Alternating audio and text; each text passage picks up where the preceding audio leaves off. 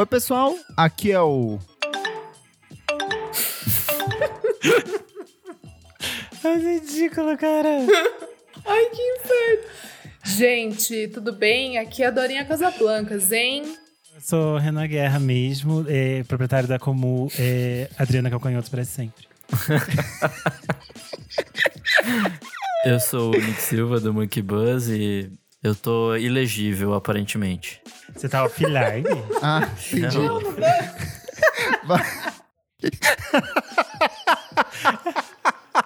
Olá, eu sou o Rick Sampaio, também conhecido como Trevor.nel, mas eu não uso mais esse nick, tá, gente? É coisa de adolescente. E no programa de hoje a gente vai falar sobre Emule, Orkut, MSN, MP3 Fostum e muito CDR queimado. A gente vai voltar no tempo para relembrar como era gostoso ou não ouvir e baixar música nos anos 2000. Certo, galera do Bate-Papo UOL? Certíssimo! Bora fogão, hein? Mas antes o que, menina Isadora Almeida, que eu não conheço muito, mas já considero pacas. Fala o depoimento aí pra mim. House. Bom, Kleber, a gente vai passar aqui o nosso recadinho pro pessoal que acompanha aqui o nosso Tumblr. Pessoal, segue a gente, @podcastvfsm em todas as redes sociais. Temos também o nosso Padrim, padrim.com.br/podcastvfsm, se você quiser fazer uma pequena contribuição, quem sabe virar um madrinho aqui. A gente dá várias regalias para os madrinhos, eles ouvem programas inéditos com antecedência, fazem parte do nosso grupinho fechado ali no Telegram. Estão participando aqui hoje, certo, Kleber? Certinho, hoje a gente tá cheio aqui, porque eu falei que eu ia contar mais fofocas ao longo do programa. Então tem o Fabrício Nery, Jefferson Kozinieski, a Maria Lua, Vinícius Lima, Reynold Silva, deixa eu ver quem mais tá aqui, Gabriel Benevides. Hoje tá cheio aqui, só os fofoqueiros, só as Maria Fifi de plantão aqui. Ai, que delícia, né? Fofoca edificadora é assim que funciona. Exatamente, bom, a qualquer momento eu posso soltar uma aqui ao longo do programa. É isso. E bom, também a gente tem o nosso site, esqueci de falar, né? Vamos falar sobre música.com.br. Fica tudo compiladinho lá, todas as informações. Se você perdeu, meus queridos, e bora! Bora, gente! Vamos falar sobre música, então. Mas primeiro, ô Rick, faz tempo que você não vem aqui pro programa principal, né? Faz tempo, sim. A gente gravou até um episódio que não foi ao ar ainda. Verdade. Mas eu acho Proibidão. Que eu participei... Olha, não vou dar spoiler, não. Eu acho que eu participei de um episódio sobre Bjork. Foi, né? Sim. Isso foi há muitos anos, lá no estúdio, ao vivo. Podcast era em preto e branco ainda nessa era. E teve um outro episódio sobre trilha sonora de videogame. Exato. Porque eu sou a nerd do rolê, né? É o episódio mais nerd da história do podcast até hoje. Ficaram falando sobre placa de som de sintetizador, assim. Foi um papo divertidíssimo até hoje. Nossa maior audiência, assim. Teve mas 2 ótimo, likes, eu adorei. É isso. Eu adorei. Bom, e hoje, gente, a gente vai voltar no tempo aqui, pauta totalmente nostálgica, mais solta. E, Rick, você tem um podcast novo rolando aí, não tem? Eu quero saber como foi o seu primeiro contato com o computador, Rick. Eu posso falar primeiro do podcast? Pode, já engato com o primeiro contato. Esse era meu jeitinho de fazer uma deixa pra você. Foi segue. Eu adorei. O primeiro contato, no caso, o podcast que eu tô lançando. Na verdade, ele chegou em julho, mas ele tá saindo ainda. Eu acho que ele vai encerrar só lá pra outubro. É um podcast basicamente sobre a chegada dos computadores nos lares dos brasileiros. Isso entre os anos 80 e os anos 2000. Né? Para a maioria das pessoas, na verdade, foi nos anos 2000. Mas eu tento pegar ali o comecinho da história sobre como os microcomputadores, né, chegaram nesse espaço doméstico e o que acontece a partir daí. Né? Então é bem focado assim, tipo, no CD-ROMs que a gente botava pra dentro do computador, porque era o que tinha nesse mundo pré-internet, né? Então jogos, programas educativos, as empresas que surgiram, né? Abrasoft, tipo, várias empresas que eram muito grandes nesse período e que desapareceram completamente. Então é bem o comecinho dessa história. E daí eu tenho os personagens principais ali, que são justamente pessoas por trás da Brasoft, pessoas que iam fazer as negociações lá nos Estados Unidos. E tem muitas histórias de bastidores. E tem toda uma cena bem voltada a games mesmo. Mas eu acho que pessoas que lidaram com tecnologia nos anos 80 e 90, elas vão, mesmo que não jogassem muito ali, elas vão se identificar bastante com esse podcast. E ele tem umas inspirações, assim, em Hot and Catch Fire, umas séries que eu gosto muito de tecnologia, que aqui no Brasil não, sei lá, tipo, não são tão conhecidas. Eu acho que não produz muita coisa sobre a história da tecnologia no Brasil, né?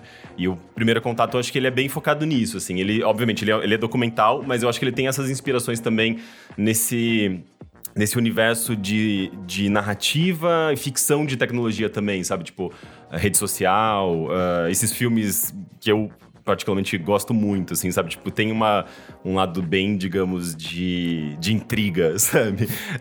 Conflitos corporativos, assim, tipo, tem todo esse lance também, que eu acho que é bastante divertido. E você quer que eu já emende minha história de primeiro contato ou não? Conta ou seu primeiro computador, como foi seu primeiro beijo com o computador? Meu primeiro desafio. Foi de língua, foi selinho... Cara, na verdade, assim, tipo, eu acho que a primeira vez que eu lidei com um computador foi quando eu tinha uns 5 anos, que meu pai me levou no trabalho dele, quando, sei lá, ele foi tipo um plantão, assim. Eu me lembro de chegar num prédio gigante pela primeira vez, assim, olhando para aquelas baias, sabe, tipo, de computadores vazios, porque era um sábado. E ele me botou num computador, tipo, colocou um disquetão gigante, aqueles flop molengões, sabe? Encaixou no computador, virou aquela manivela praticamente, fazer um toque. E daí, tipo, ele colocou um joguinho chamado Alley Cat, que eu lembro até hoje, assim. Era um joguinho de um gatinho que você tinha que pular os varais, tipo, o muro, entrar num apartamento, pegar um ratinho. Era, tipo, uma coisa maravilhosa. Na minha cabeça, era a coisa mais linda do mundo. Mas aí, se você pega umas imagens hoje, é, tipo, a nível Atari. É muito feio. Mas era incrível. Tem que imaginar muito, né? Aquele pixel sendo algum bichinho. Sim, pois é. Mas, tipo, eu só fui ter computador em casa mesmo depois, em 96. E daí, tipo, desde então, sei lá, eu criei toda uma relação. Fez parte da minha formação, sabe? Daí, eventualmente, chegou a internet e tudo mais. Então, é uma coisa que especialmente pra gente, né? Eu acho que da nossa geração, assim, que a gente colocou o computador pra dentro de casa em um certo momento da vida. Não é igual a galera mais nova que já nasceu com o computador. Então, sim, existe essa transição, sabe? E isso é uma coisa bastante marcante, eu acho, que pra gente da nossa geração. E a gente ainda tem esse espaço que você falou, né? Que é, a gente tem o computador e depois ainda tem o segundo momento, que é quando chega a internet. Sim. Uhum. Sim, são meio que etapas e camadas, sim, assim, tipo, de coisas que vão se abrindo nas nossas vidas. E você, Renanzinho Guerra, que já puxou aí, como que era você que vem do interior também? Seu computador era de madeira, Renan? Não, mas o espacinho dele, que é óbvio que a minha mãe ficou preparando todo o espaço antes dele chegar, era de madeira. A sua mãe também preparava o ovo pra colocar no mouse? Não, mas ela preparava a capinha que ia cobrir. Aquela capinha de plástico. Ai, eu amo! E era uma briga surreal em casa, que era tipo assim, quem foi o último que usou o computador e não colocou a capa nele? Porque depois ele vai estar cheio de poeira, amarelado, e eu não vou comprar outro, porque eu não tenho dinheiro pra comprar outro. Mas a minha mãe comprou o computador pra casa em 2001, mais ou menos. Eu era pequeno, e aí a gente começou a ter internet mais ou menos, mas nessa época era tipo, tinha um e-mail da família, assim. Aí, tipo, as tias ficavam mandando aqueles e-mails animados, daí você recebia, tipo, uns ursinhos dançando. Corrente. E essas coisas assim. Mas era mais ou menos isso. E você, Isadora? Você tem cara de que tem computador desde muito nova. Porque você parece rica. Gente, nossa, é umas coisas, né? Uns julgamentos, mas vamos lá. Sorocaba, eu não lembro exatamente. Eu lembro de um primeiro computador, mas acho que ele. Eu nem sei se ele ficava. Eu acho que ele ficava desligado, assim. Eu nem sei. Tipo, meu pai levou, assim. Decorativo. Tipo, ele levou. Ou eu que não lembro se o meu irmão usava, né? Porque meu irmão é 4 anos mais velho do que eu. Então eu não sei se tem esse gap, assim, na minha memória que eu não lembro. Mas eu lembro muito daí do compact que chegou em casa. Daí esse sim, nossa, eu torava no joguinho da Barbie. Eu, tipo, destruía o site da Barbie. Tipo, que cacete, que delícia. Aí também já pra fazer programa de da escola, tipo, que tinha os programinhas, né, de tipo, de animação lá, de fazer trabalho, enfim. Ó, a Camila também tá falando aqui o que tinha. Ai, Camila, era tudo. Você vestia a Barbie, colocava ela pra dar rolê nos Jeep, era tudo. Enfim. Aí depois, né, o advento da impressora, dava pra imprimir, recortar, aí gastava toda a tinta, tipo R$1 milhão, gastava o cartucho. Ai, barulho de impressora matricial, sabe? Sim. Ai, que delícia.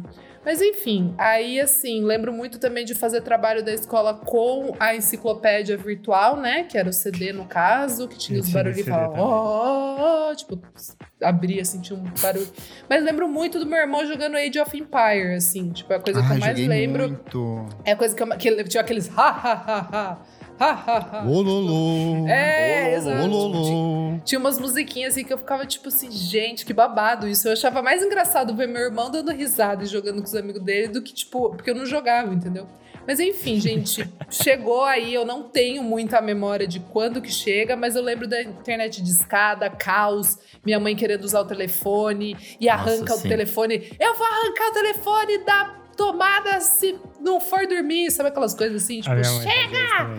Vai dormir! Desliga essa merda, senão eu vou arrancar esses cabos agora! Exatamente! E ela ligava, é um final de semana inteiro vocês conectados nisso. As pessoas estão tentando ligar, elas não sabem se a gente tá bem, se a gente tá vivo. Exatamente isso.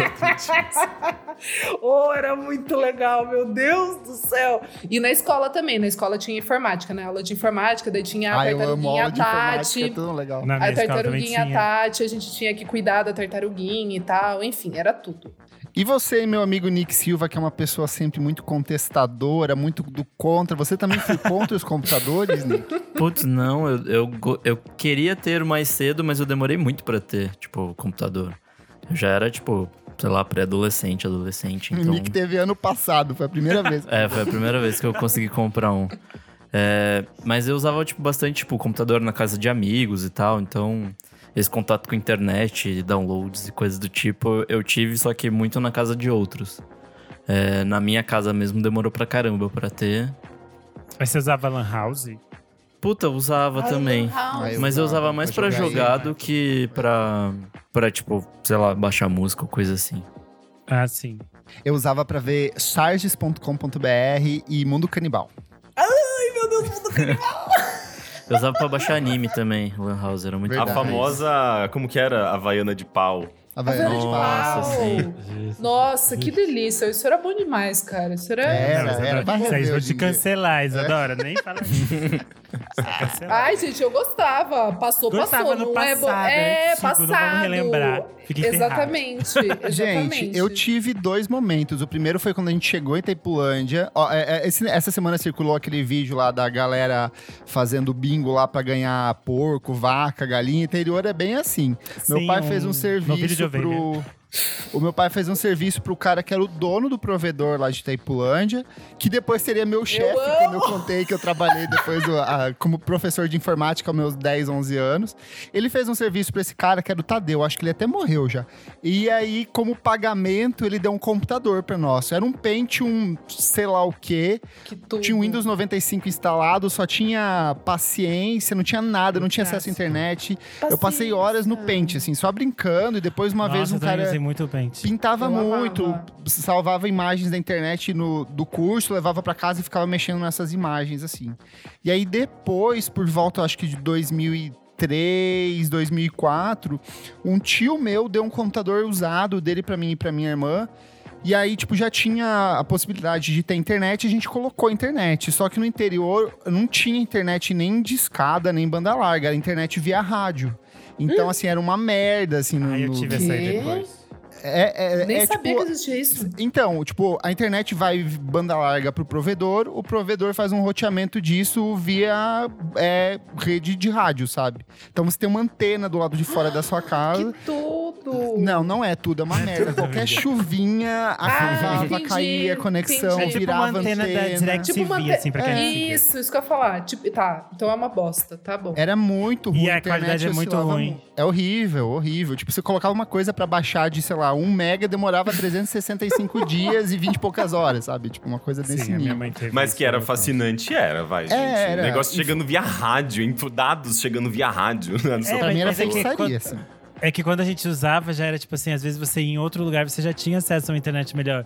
Teve que ficava, gente, a gente tá pagando tão caro e essa aqui é tão ruim também, por que que é assim? Porque eu sou pobre.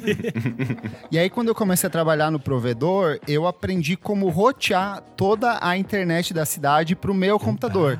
Então, eu fazia isso de madrugada. Eu ficava monitorando quem tava online naquela hora. Quando todo mundo desligava, eu bombava pro meu computador. Então, ali eu conseguia baixar as coisas, tipo, gente, muito loucamente. Angelina Jolie no filme Hackers. Muito criminosa, perigosa. Angelina Jolie. E Terpulanger, hacker de Terpulanger. Pra você ver, eu acessava, eu sabia... com crimes virtuais, tá bom? Não compactua. Dava pra ver tudo aquilo que as pessoas acessavam nos computadores deles, tipo, os endereços. É muito louco. É verdade, sério? Era. Nossa, era crime de medo. De monitoramento, louco, privacidade, assim. Quebra de privacidade das pessoas. Elas baixavam muita pornografia? Ah, cara, esse final de semana era só pornografia. 99%. Né? Tipo, 90%. Só que não tinha Xvideos na época. Então a galera entrava, tipo assim, uau, as fotos sexo. De peitinho. Gente, isso é uma coisa muito importante. Que antes de ter esses sites, tipo, de pornografia mesmo, todo portal grande tinha sua aba de sexo, né? Eu fico chocado. Tipo, e era aberto. O Globo.com tinha, e você acessava lá, e daí, tipo, tá ali, categorias, tipo, entretenimento, música, BBB, sexo. Aí você clicava. O da UOL tinha, o da UOL era o site gay. Gente, o canal de sexo da UOL era o maior canal dentro do UOL. Então, tipo, eles tinham muito... Eles não tinham vontade de matar o canal, porque dava muita audiência. Era gigantesco. Até porque no passado as pessoas entravam na internet e elas entravam no UOL, sabe? Tipo, elas iam no portal, assim. O portal era meio que o Facebook de atualmente, né? Hoje as pessoas entram na internet e acham que é o Facebook. É. Você abriu a internet pra ver as notícias do site UOL e aí você entrava no Bate-Papo UOL pra ficar conversando com pessoas genéricas. Tipo, eu com 11 anos fingia que eu tinha, tipo, 18 anos, sabe? Aí eu colocava assim... É o chat roulette, só que em texto. É, eu colocava advogado 18. Eu falava que eu tinha 18 anos, era estudante de advocacia, sabe? Meu Deus, eu ficava lá horas conversando com pessoas. E aí, pra alguém, às vezes tinha a função bate-papo com imagem, né? E aí as pessoas mandavam e demorava horas pra carregar uma imagem. É linha por linha, assim, até aparecer um negócio. Sim. Era muito ruim, gente. E isso aí, pra quem via pornografia, era a coisa mais triste. Porque você começava a carregar a imagem, aí você achava, vai vir alguma coisa, gente. Um mamilinho, algum pelo pubiano. E daí, quando chegava, não tinha nada. Você ficava lá de calcinha. Mas era sensual, assim. É como se fosse uma cortininha subindo, sabe? Ou descendo. Às vezes a pessoa gozava antes de carregar a imagem completa. Tipo, na maioria das vezes, assim, era nesse nível. Mas, gente, vamos falar sobre música. Eu até me engasguei com a água. Eu quero entender de vocês como foi esse primeiro contato de vocês com download de música. Vocês lembram como que foi isso? Vocês eram pirateiros? Eu lembro, gente. Eu lembro muito. Porque eu lembro que eu ficava fascinado com o fato de eu poder baixar música online. Porque eu acho que eu tive acesso à internet em casa justamente no momento em que eu tava desenvolvendo um interesse, sabe, tipo, pela primeira vez, assim, em música, de fato, na minha vida. Tipo, com 14, 15 anos. Então era uma coisa meio incrível, assim, perceber que eu não precisava ir na loja comprar o CD pra ouvir uma música. Ou não precisava ligar o rádio pra pegar músicas aleatórias que estavam tocando. Eu podia baixar a música que eu quisesse, sabe? E ao mesmo tempo conhecer outras bandas e tal. E eu lembro que a primeira MP3 que eu baixei em casa foi Beautiful Stranger, da Madonna. E eu lembro que eu vi aquele arquivinho, sabe? O íconezinho do arquivinho que saía de uma pastinha e ia pra outra, assim. Sim. E a barrinha ia preenchendo. Levava, tipo, sei lá, uma hora pra baixar uma música em MP3. Mas quando eu consegui baixar... Isso quando não dava erro no meio do processo. Sim. Mas eu me lembro, assim, de quando eu consegui baixar e ouvir pela primeira vez.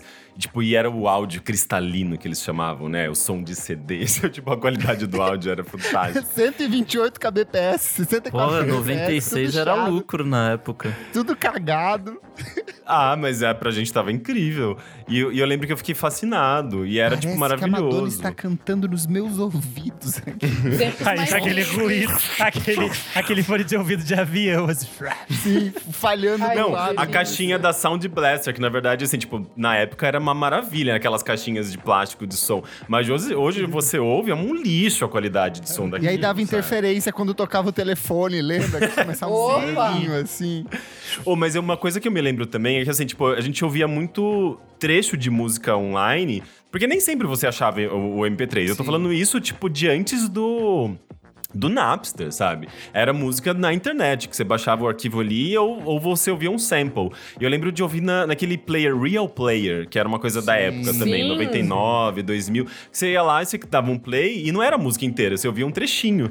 E eu lembro que eu ouvi muita música por muito tempo, eu conhecia só um trechinho da música, sabe? Tipo, as mais fáceis de 2012 da Pablo Vittar. Mas sabe uma coisa que tinha também, Rick? Tinha muito arquivo em MIDI, que era só aquela basezinha do teclado, assim, sem a vocal, sem nada, só a melodia. Rolava muito isso também. E era um sonzinho bem trash, assim, né? Tipo, parecia tecladinho de churrascaria, assim. Ai, que tudo. Você chegou a baixar, Isadora, alguma coisa? Ou você tem cara de que sempre comprava os discos? Não, então, no começo... tipo, porque eu gostava, sei lá, de Sandy Júnior, Britney Spears, essas coisas. Eu nem sabia que dava pra baixar, sei lá. Daí depois, quando... eu comecei roqueirinha a curtir Strokes. Meu irmão, ele acho que já baixava, e daí ele me ensinou como é que baixava ali. Mas eu sempre conseguia baixar umas coisas toda cagada, assim, tipo, zoada. Sabe, assim, errado. Tipo, eu era... Puro vírus no computador. Puro vírus. Saía grosso no CD ali. Aí meu irmão ficava puto, aí ele, tipo, baixava pra mim, ou ele... tipo, me mostrava, ó, é essa aqui que tem que baixar. Eu lembro muito do Emule e do Limeware, muito, assim. Eu não sei que ano que é isso, gente, eu não mais sei direito. Mais pra frente, direito. Ali pra 2004, você deve ter usado 2005, sim, por aí. Sim, eu acho que é por aí. Mas realmente, no começo, tipo, jovenzinha, criança, era CD. Eu ia na lojas americanas, sei lá, e comprava... Muito Patrícia. Eu acho que eu comecei a baixar música, porque daí eu comecei a ouvir a Rádio Terra. Que era, tipo, verdade. No Terra mesmo, Terra.com.br. Era muito bom. Ali, era muito boa a curadoria da Rádio Terra. Eu preciso ainda buscar quem que fazia, porque daí depois viria a ser o Planeta Terra, né? O festival e tal, enfim. Mas a curadoria era perfeita, eu descobri muita coisa ali. E minha paixão por rádio online começou ali, assim. Tipo, sim. Eu realmente ouvi o dia inteiro aquele negócio.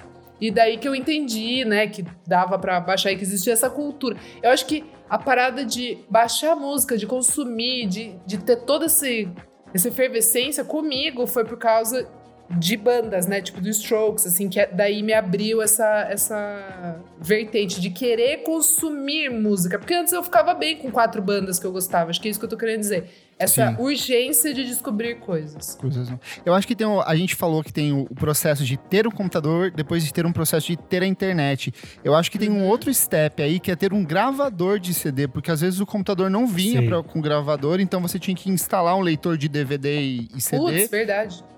E eu lembro que o primeiro salário que eu tirei da Informã, escola de informática e internet, eu peguei e instalei um gravador de DVD, custou tipo R$250.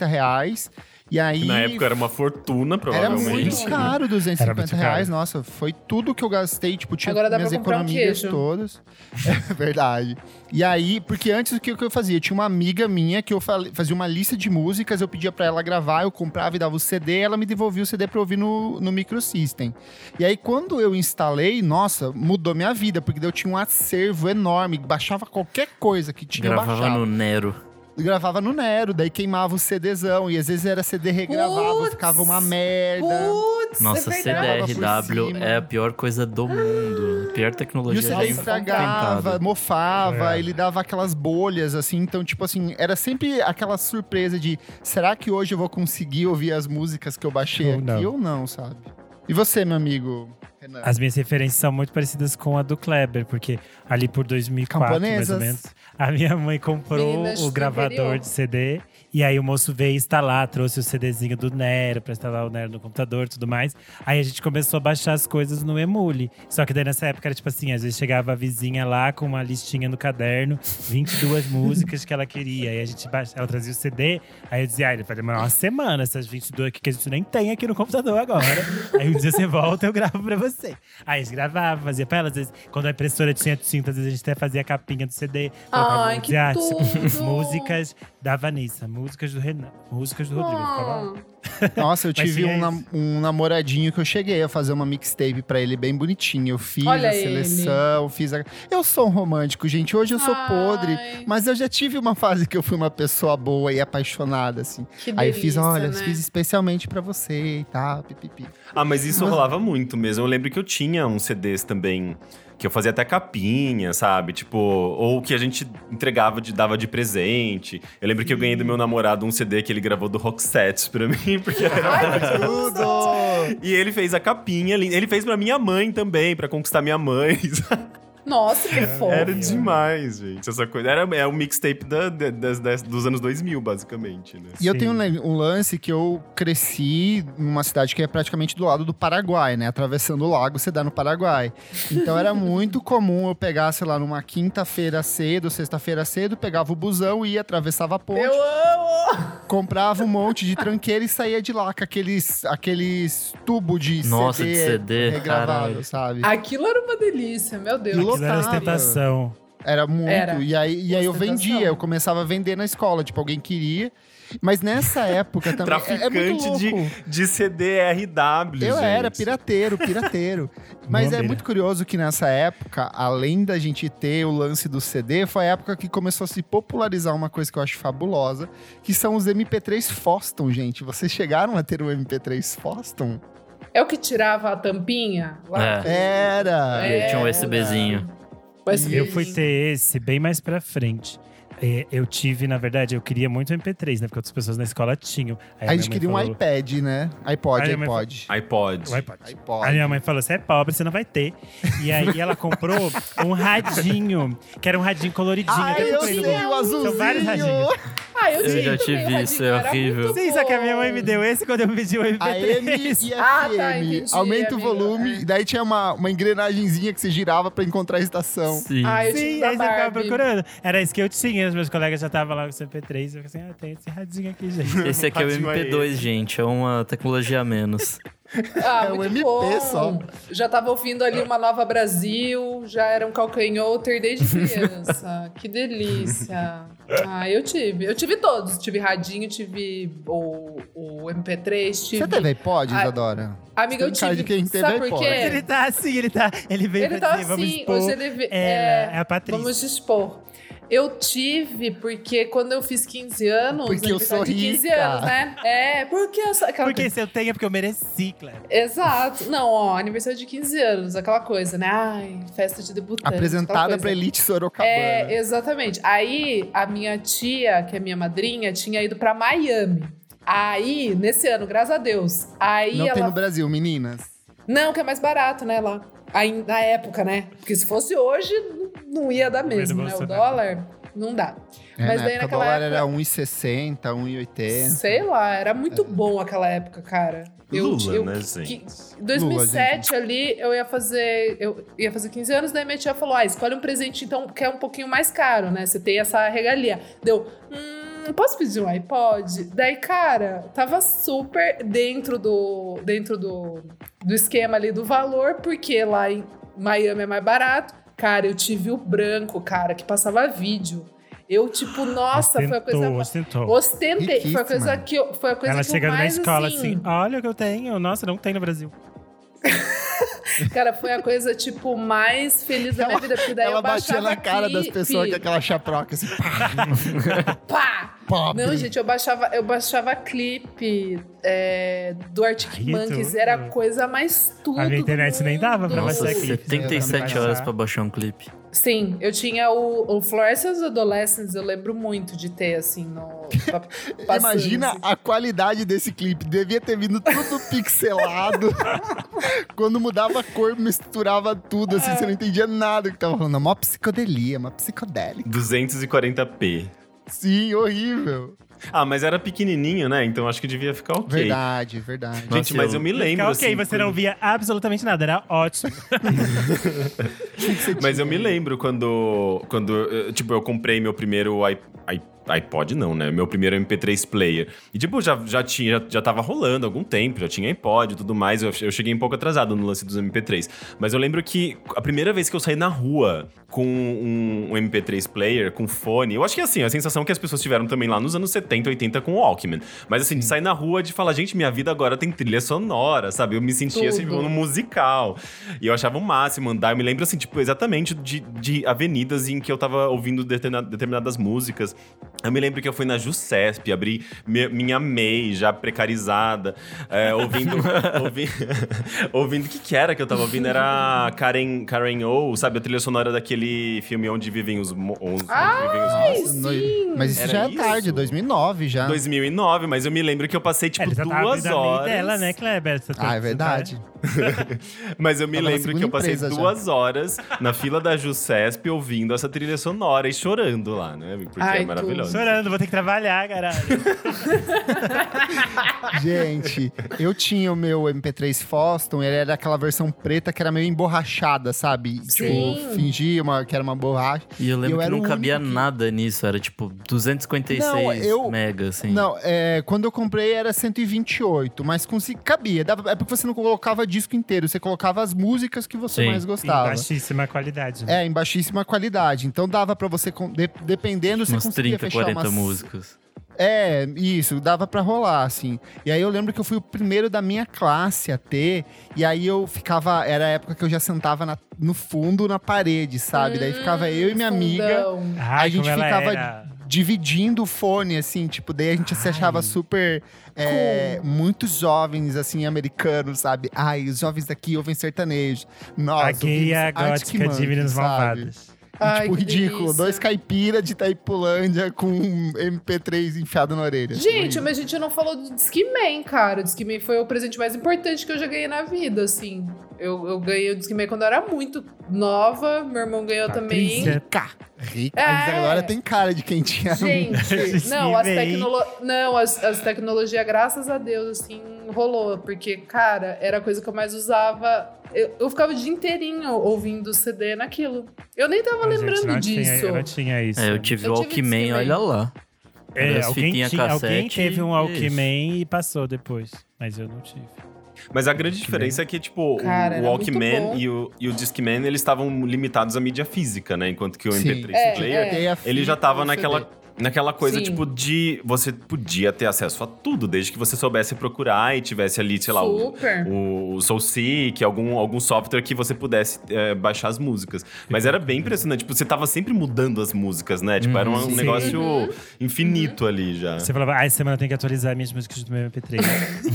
Não sei de ouvir Strokes essa semana. Porque só cabia 20 músicas. Gente, preciso atualizar as músicas do meu MP3. Hoje eu vou fazer isso quando chegar em casa. Era uma tarefa do dia, né? Mas vocês não tinham noção de que, tipo, durava mais esse tempo de experiência de audição da música? Por exemplo, hoje, se eu pego essas 20 músicas no meu celular, eu fico desesperado. Falo assim, meu Deus, já acabou. E ali eu senti que durava mais, sabe? A gente ficava mais... Eu acho que é pela limitação, né? Só tem isso ali, então vou ter que aproveitar isso ao máximo, decorar essas letras. Era uma delícia. Demorava pra baixar a música também. Então, tipo, acho que a gente não ia com tanta sede igual a gente vai hoje, que é, tipo, só apertar um play e foda-se. A gente banaliza mais, parece. Tudo é muito banal, tudo muito rápido, né? A gente tem acesso... E assim, não tô reclamando, adoro ter acesso a tudo, tá? Assim, mas ao mesmo tempo... Isso é uma constatação filosófica. Sim. Mas ao mesmo tempo é meio bizarro, assim, pensar em como em 20 anos a gente mudou completamente a nossa maneira de enxergar as coisas, né? Hoje é tudo... eu quero isso... clique, pronto, tenho. E naquela época não, assim, você tinha que pesquisar, você tinha que comprar, você tinha que ir na loja, tinha que não sei o que, tinha que... Sabe, tipo, era bem mais... O acesso era mais difícil e a gente acabava valorizando mais o que a gente tinha, eu acho. Sim. Vocês usavam qual dos P2P ali pra baixar? Qual que era o favorito de vocês? Eu usei o Emule durante um bom tempo, depois usei Kazaa também. Kazaa. O Kazaa eu tive que parar porque ele dava muito vírus no computador. Ele dava muito vírus, aí a minha mãe ficava, o que eles baixaram que deu vírus? Ficava lentíssimo o computador, porque a gente deixava o Avast ligado ali, e daí ele abria o Kazaa e já falava assim, vírus detectado. Deixa eu colocar esse som, será que a gente consegue? Nick, quando o Kleber falar, a gente coloca vírus detectado.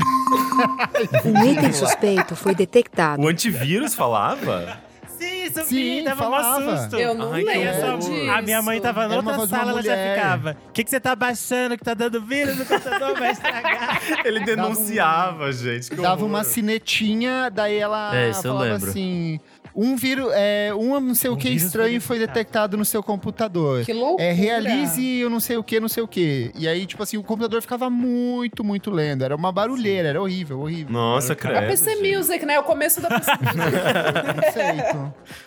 Music. Nessa época, depois eu foquei muito no Emule. E aí no Emule eu aprendi...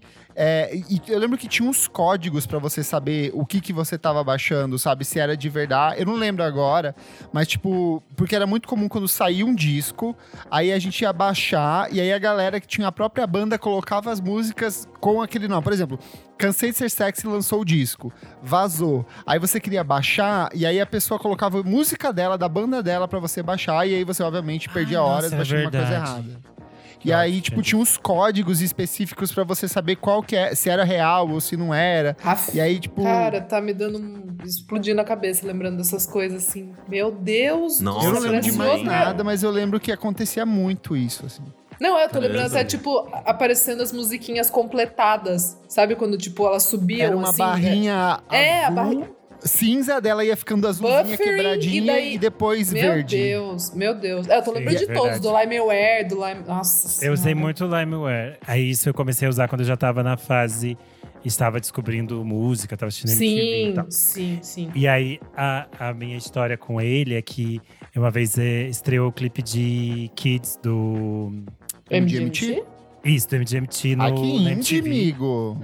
Não, já estreou isso. E daí, no final do clipe, a Kika, que era a DJ, apresentou falando assim… Nossa. Essa moça que protagoniza o clipe é uma cantora chamada Joana Nelson. Foi assim que ela publicou. Ela tem uma cantora chamada Joana Nelson. Ela é muito interessante, ela é uma arpista. Procurem saber. Aí eu fui jogar no Google, só que eu fiquei tentando jogar Joana Nelson. Eu não achava. Até que um dia eu descobri que o nome dela escrevi lá com o W, que era Joana Nilson. Aí eu fui baixar o negócio. Aí eu fui baixar no Limeware, só que tinha umas opções que eram, tipo assim, umas faixas. As faixas do Wiz, que são, tipo assim, 20 minutos. Eu falei, não vou baixar isso aqui, vou gastar muito tempo. Aí baixei as do primeiro disco. Aí quando baixou a primeira, eu fui ouvir… Acho que devia, sei lá, The Book of Right On, ou Pitch Panther. Eu comecei a ouvir, eu falei, gente, isso veio errado. É uma criança. Eu falei, a mulher da TV não pode ter indicado isso aqui, tá errado, gente. Mas durou três minutos depois, eu me apaixonei, eu fiquei maluco no Joana Nilson. E nessa época, pra quem é jovem, não sabe, o YouTube tinha limite de tempo. Então, toda vez que você queria ouvir... Verdade! Meu Deus! Renan, nossa! Então, a primeira vez que eu fui ouvir... Era 10 minutos, não era o máximo? Meu As músicas Deus. Da Joana Nilson estavam todas divididas, tipo, parte 1, parte 2 de Emily. Aí tava no meio da música, você parava e ia pros vídeos seguintes pra você terminar de ouvir uma música da Joana Nilson. Meu Deus! A tecnologia. Real. Eu não sei vocês, mas um ponto muito grande de mudança na minha vida pra conhecer música foi o Orkut. Quando chegou o Orkut, comunidade, cara, e as comunidades, pra mim, abriu um mundo novo. E eu não tô falando nem só da grande comunidade de músicas, que foi a Discografias, que foi, tipo, a maior. Teve quase 1 milhão de pessoas que eram cadastradas. Tinha um fluxo muito grande de lançamentos. Tinha artista que lançava o disco lá dentro, tipo Leone, Léo Jaime. Eu sei que eles colocaram coisas lá. Mas o fato de ter as comunidades, daí, tipo assim, tinha as comunidades relacionadas, sabe? Então você entrava no The Cure. Aí você falava assim… descobriu um monte de coisa. E aí você falava assim, nossa, isso que capa legal. Daí você via, era Radiohead, né? Do Radiohead tinha The Smiths. Descobri muita coisa assim. E aí eu ia nesse fio interminável, assim. Pra mim foi fabuloso. E a primeira vez que eu baixei um disco inteiro, porque antes eu baixava músicas, eu acho que eu até já contei, foi por causa do Orkut. Eu fiz uma cirurgia de hérnia, e aí eu fiquei, tipo assim, quase um mês de cama, assim, que eu não podia sair do quarto. Daí eu comecei a fuçar tudo. E aí eu entrei na Discografias e o primeiro link que tava lá era Marisa Monte. E aí eu lembro que eu vi as pessoas comentando, daí eu perguntei qual disco que eu devo começar a ouvir. E eles falaram, Memórias Póstumas, Declarações de Amor ou o Verde Anil Cor-de-Rosa e Carvão. Daí eu baixei o Verde Anil Cor-de-Rosa e Carvão e me apaixonei. E aí eu lembro que... Ganhei, virei MP bicha na época. E eu lembro que pra baixar, vinha muito no 4Shared. E aí era dividido em tipo 4 arquivos, sabe? Então você baixava um, daí tinha que esperar, sei lá, dar meia hora, baixar o outro. E mais meia hora, baixar o outro. Aquele hard dividido, né? Tipo, porra. Meu... Mas era uma das razões, pra eu não gostar dessas comunidades, porque era muito burocrático pra você baixar as coisas. Eu sempre preferi o SoulSeek, porque eu achava o SoulSeek, tipo, muito fácil de usar. Mas o SoulSeek, você abaixava a trilha... interior não funcionava. Esse que é o problema. Mas não funcionava porque era pesado ou porque... Não, determinados tipos de programas, tipo, de P2P não funcionava essa internet via rádio. Tipo, o Kazaa não funcionava direito, o Emule funcionava. Não sei por quê. Até hoje eu não sei por quê. O SoulSeek não funcionava de jeito nenhum. Eu acho que pela estrutura do sistema mesmo, né? É, deve ser, Mas, por exemplo, o ForShare funcionava super bem. Mas aí ele tinha essa limitação do tempo. Porque quando eu virei cinéfila, eu comecei a baixar filmes, aqueles filmes que eu nunca tinha acesso. Aí os filmes também vinham assim, dividido em parte 2, parte 3, parte 4. Tipo, os primeiros do John Waters. Tinha filmes que era dividido em muitas partes. Quando eu vi os filmes do John Waters, foi todo assim. Daí você ficava horas lá, horas. E aí a sua mãe perguntando, o que tá acontecendo? Porque o computador tá ligado. Aí tava lá baixando, assim, o filme da Divine, mostrando o que eu falei, não, eu posso falar. Tá baixando um filme aqui pra escola. Mas isso é muito louco, né? Essa questão tecnológica mostra, tipo, como… É uma questão que eu acho que até hoje existe. Mas existe uma defasagem e um gap muito grande… Tipo, às vezes, sei lá, eu tô aqui em São Paulo, eu tinha, sei lá, Speed, que era a banda larga. Nossa, sabe? Sim! Speed, da Telefônica. Eu acho que, assim, isso em 2002. Eu acho que se você comparasse com alguém que justamente estivesse no interior e que não tinha acesso ao Speed, por mais que quisesse, porque a tecnologia não chegava, tipo, existia um atraso muito grande, sabe? Sim. E daí rolava essas coisas. As pessoas, elas iam consumir da maneira que dava, mas aí tinha que pegar esse lance de arquivo dividido, não sei o quê. Era muito mais trabalho. Cara, que desespero. Os meus favoritos, eu acho que pra baixar o mais rápido sempre foi o Mediafire e o Rapid Share. Só que o Rapid Share tinha aquele gap de esperar quase uma hora pra poder baixar de novo. E eu acho que o grande fenômeno que foi o Mega Upload, que depois o cara ficou bilionário por conta da plataforma que ele criou. E era o que melhor funcionava no interior, assim, sabe? Baixava um CD de 42 mega tranquilíssimo, assim. Quando eu entrei pra... Foi na época que eu tava entrando pra faculdade, eu usava o Mega pra tudo, assim. Eu baixava tudo lá, minha vida era baixar lá. Eu dizia, você quer um filme? Eu baixo pra você. Você quer uma música? Eu baixo pra você lá. Baixo rapidinho. Nossa, mais pra frente, uma coisa que mudou muito minha vida foi descobrir que também tinha música em torrent. Então pra baixar discografia, tipo, porra, era... Essa aí foi. Uhum. Nossa... Era tipo inteirinha, com capinha, com os covers, as coisinhas dele. Os ID3, tudo certinho, geralmente. Porra, maravilhoso. Sim. Meu, mas todas essas plataformas, eu acho que elas foram, pra mim, pelo menos, elas foram essenciais, assim, pra expandir um pouco o meu conhecimento de música, sabe? Porque eu lembro que, sei lá, eu conheci. O próprio SoulSeek, assim, eu tava pesquisando por uma música, aparecia 1 milhão de coisas. Eu falava, deixa eu ver isso aqui. Ou então esse daqui eu acho que eu já ouvi falar, eu vou baixar. Eu ia baixando, ia enchendo lá o HD, eventualmente eu ouvia, uma boa parte eu não gostava, eu já apagava, mas assim, tipo, era uma coisa constante, sabe? Tipo, eu sempre eu acho que essas plataformas, elas ajudaram muita gente a gostar de música, eu acredito, sabe? Sim. E eu acho que a gente, como era muito difícil o acesso, meio que a gente se apegava a gostar, sabe? Eu tive um rolê muito Arnaldo Antunes numa época, que eu baixei aquele primeiro disco solo dele, eu acho que se chama Eu, que é só poesia declamada, assim, sabe? Sim. E aí eu falava, nossa, isso é cultura, assim, daí eu ficava fazendo uns desenhos, umas poesias, assim, falava, nossa, Arnaldo Antunes, é isso aí, quero isso pra minha vida, assim.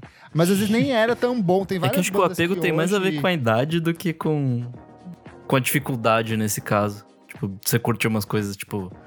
Soul Arts. Às vezes acho era tão dois, difícil. Eu acho que é uma mescla dos dois, assim. Às vezes era tão difícil você baixar que você falava assim, tá bom, vou focar e vou ouvir de novo isso. E aí, às vezes, uma coisa que eu não gostei de cara, eu acabava gostando. Tipo, TV on the Radio. A primeira vez que eu ouvi, eu não curti. Eu falei assim, nossa, é muito estranho isso aqui. E aí, depois, me forçando a ouvir, eu falei, cara, é a melhor banda do mundo. Fiquei apaixonado, saca? É que eu também, se for bastante pensar, a gente tinha... A mania de quando a gente comprava CD, né? Tipo, ouvir também até furar a bagaça.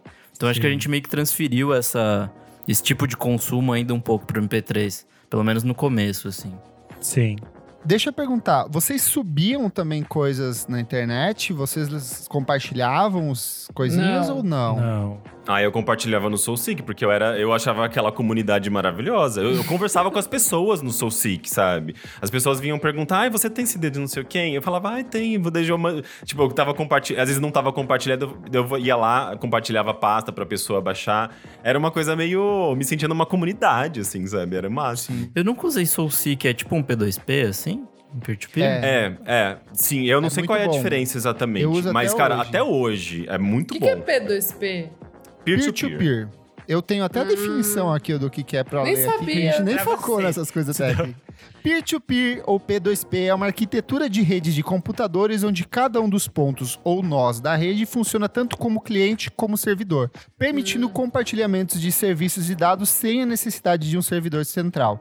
Então, assim, eu tenho um disco, eu compartilho esse disco, deixo para as pessoas baixarem.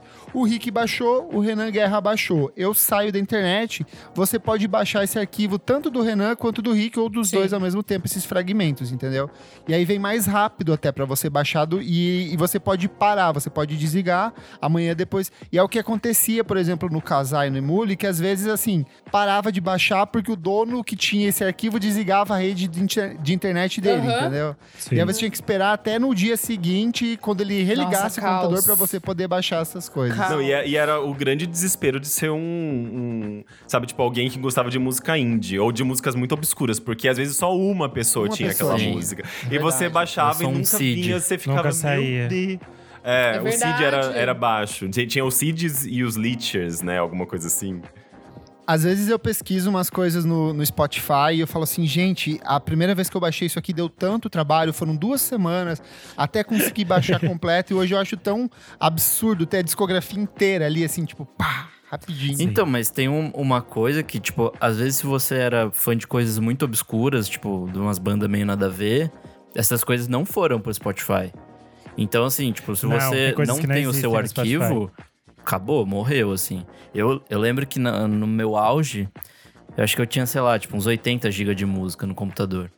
E aí, tipo, em algum momento eu falei, tipo, ah, tem Spotify aqui, foda-se. Mas nem no YouTube... Eu não tem coisa que não tem.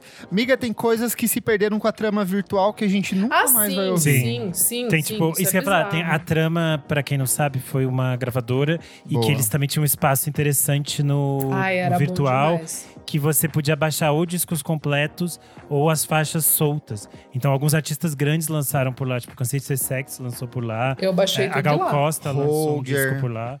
Roger lançou Super por lá. Guides, todo mundo. O Sung eu baixei. E o legal é que você podia ouvir uma prévia e você podia baixar algumas faixas antes de baixar o disco inteiro. Pra gente de internet que era meio ruim, era bom, porque eu baixava, tipo, baixei 1, 2, aí gostei, aí depois ia baixando. Foi assim que eu descobri coisas tipo montagem, umas coisas malucas, assim, que era uma da trama. O montagem eu descobri no MySpace.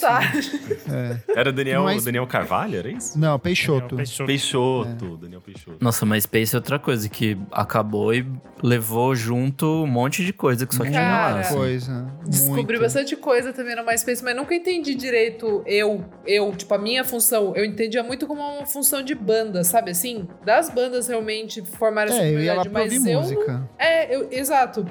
Mas eu sei que tinha gente que usava com outro, tipo... Uma outra finalidade, assim, os fãs conseguiam agitar de alguma outra maneira, assim, mas eu só ia lá pra ouvir banda, assim, e ver quem que as bandas... A banda seguia, né? Tipo, tinha meio que um relacionados, né? Não era isso? Verdade. Os amigos. Sim. Os amigos da banda, isso, né? Os amigos da banda. E aí eu descobri muita coisa também nos relacionados das pessoas, assim, tipo, de algumas bandas X que eu gostava. E aí tinha alguns artistas que você podia só ouvir e aí eles colocavam, às vezes, uma música pra download, sabe? Sim. Sabia onde tinha isso também? No Last FM tinha uma parte. Eu ia falar disso. Verdade. Faixas pra download. Cara, eu nunca usei Last FM na minha vida. Olha que loucura. Nossa, eu usei muito. Eu usava muito justamente pra descobrir bandas, assim, sabe? Não, todo mundo usa. Eu não sei por que eu nunca usei. Eu uso até hoje. Eu não usei porque eu ficava viciada que eu tinha problemas. Se o computador não dava os Scrubbles, eu ficava assim. Então, eu sempre uso até hoje. Ó, eu tô olhando aqui, eu tô com 1.080.526 plays, mais de 8.000 artistas e mais de 5.000 love tracks. Caralho, até desde hoje, quando? Gente, eu sou... Desde quando? Desde... Deixa eu ver aqui, eles colocaram... 1930. Eu acho que é em 2000... Eu lembro que eu fiz... Aí eu deletei a minha conta e depois eu fiz de novo. Deixa eu ver onde que eu vejo aqui. Aqui, ó. Cara, desde 6 de fevereiro de 2007. Eu acho que eu tinha feito em 2000, no finalzinho de 2006. E aí eu deletei, porque essa época, quando você não usava uma rede social, você simplesmente deletava ela, assim, tipo... No... É e verdade. Aí eu voltei, e aí eu fiquei um vício que eu mantenho até hoje, super atualizadinho aqui. Ai, eu sempre associei muito com o fim dos anos 2000, Last FM. Eu nem sabia que, gente, as pessoas usavam. Eu lembro que o... As pessoas hoje usam até hoje. Eu lembro que o Kleber me falou num podcast que a gente gravou no Bilheteria do Overloader já há uns 4 anos. E ele falou, nossa, eu uso até hoje. Eu fiquei chocado. Sim. Toda semana, quando eu faço, peço para as pessoas compartilhar os mais ouvidos da semana, vem, tipo, muita gente, assim, tipo, mais, sei lá, 100, 200 pessoas compartilhando o chartzinho da semana aqui. Será que as pessoas sabem o que é Last FM? Sabe, né? Ou não? Sabe. Será que vale... O Last FM, gente, era como se fosse um registro de tudo aquilo que você ouvia. Ele fazia o scroll. Você tinha uma ferramenta instalada no seu computador que você tocava no seu Windows Media Player ou no outro player, ele registrava e criava, tipo, um registro dos seus áudios. A partir disso, você podia se relacionar via redes sociais com outras pessoas que tinham gostos parecidos. Então, fraco, forte, super. Então, você sabia que as pessoas tinham um gosto próximo era do demais seu. Isso. E você podia descobrir outros artistas, porque, tipo, ele dava artistas parecidos. Então, isso era sempre muito legal. E durante muito tempo, hoje a gente tem o Spotify, isso é super fácil de você ter, mas durante uma época, encontrar outros artistas com uma sonoridade parecida era muito difícil. E o Last FM servia como essa ferramenta pra você. E era meio colaborativo, então você podia subir as fotos do artista que queria. Você podia modificar o texto, então era super legal. Tipo, eu conheci essa artista, ela é super diferente. Aí você fazia a mini bio dela e colocava lá. Tipo, ajudei, colaborei. E nessa época, e tinha as competições semanais. Então, assim, toda semana virava o chart e mostrava quem eram os principais ouvintes dessa semana. E aí, com isso, eu tenho uns plays absurdos, umas coisas ridículas até hoje, assim, tipo, sei lá. Só pra aparecer lá. Só pra aparecer lá, tipo, 5.000 plays em, sei lá, Copacabana Club, sabe? Que delícia. A vida era boa, hein? Putz, era bom demais. Eu acho que foi a primeira rede social de música. Não sei se é a primeira, eu acho que MySpace veio antes. Mas eu acho que, pelo menos pra mim, assim, eu acho que foi a primeira que trouxe tantas coisas legais e me permitiu conhecer muitas coisas por conta dessas ferramentas, dessas coisas sociais, sabe? Envolvendo os seus colegas. Cara, eu conheci amigos, assim, que eu levo até hoje, sabe? No Last FM. Foi, tipo, uma coisa que marcou bastante. E eu lembro até que teve uma época que eu acho que eles abriram um escritório no Brasil, que eu lembro que uma amiga minha chegou pra mim, fofocando, falando assim, eu consegui uma vaga no Last FM, não sei o que. Eu fiquei, meu Deus! Ela era, tipo, a minha amiga, assim, mais moderna, mais cool de todas. Porque ela conseguiu uma vaga no Last FM, sabe? Gente, vou dar uma fofoca da minha vida agora. Eu tive uma época ali pelos meus 16, 17 anos que eu tava ganhando dinheiro lá no provedor de internet, sendo professor. E aí, eu fazia uma coisa chamada turismo sexual, que eu conhecia as pessoas. Meu Deus, gente. Pelo Last FM, que eu gostava, tipo, seu gosto é bom. Daí puxava e começava a conversar. Eu rolão. No MSN. E aí, tipo, teve umas férias que eu fiz, assim, um tour em 3 cidades diferentes pra conhecer 3 boys diferentes.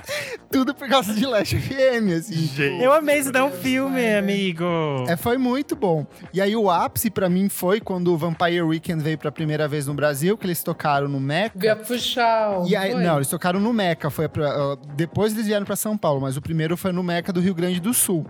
E eu queria muito ver o Vampire Weekend, porque era a banda da minha vida, assim. E aí, eu fui no Last FM do Vampire Weekend. E aí, eu fiquei caçando boy, gente, que tinha e que era do Rio Grande do Sul. Eu achei um, fui pra lá, vi o show, peguei.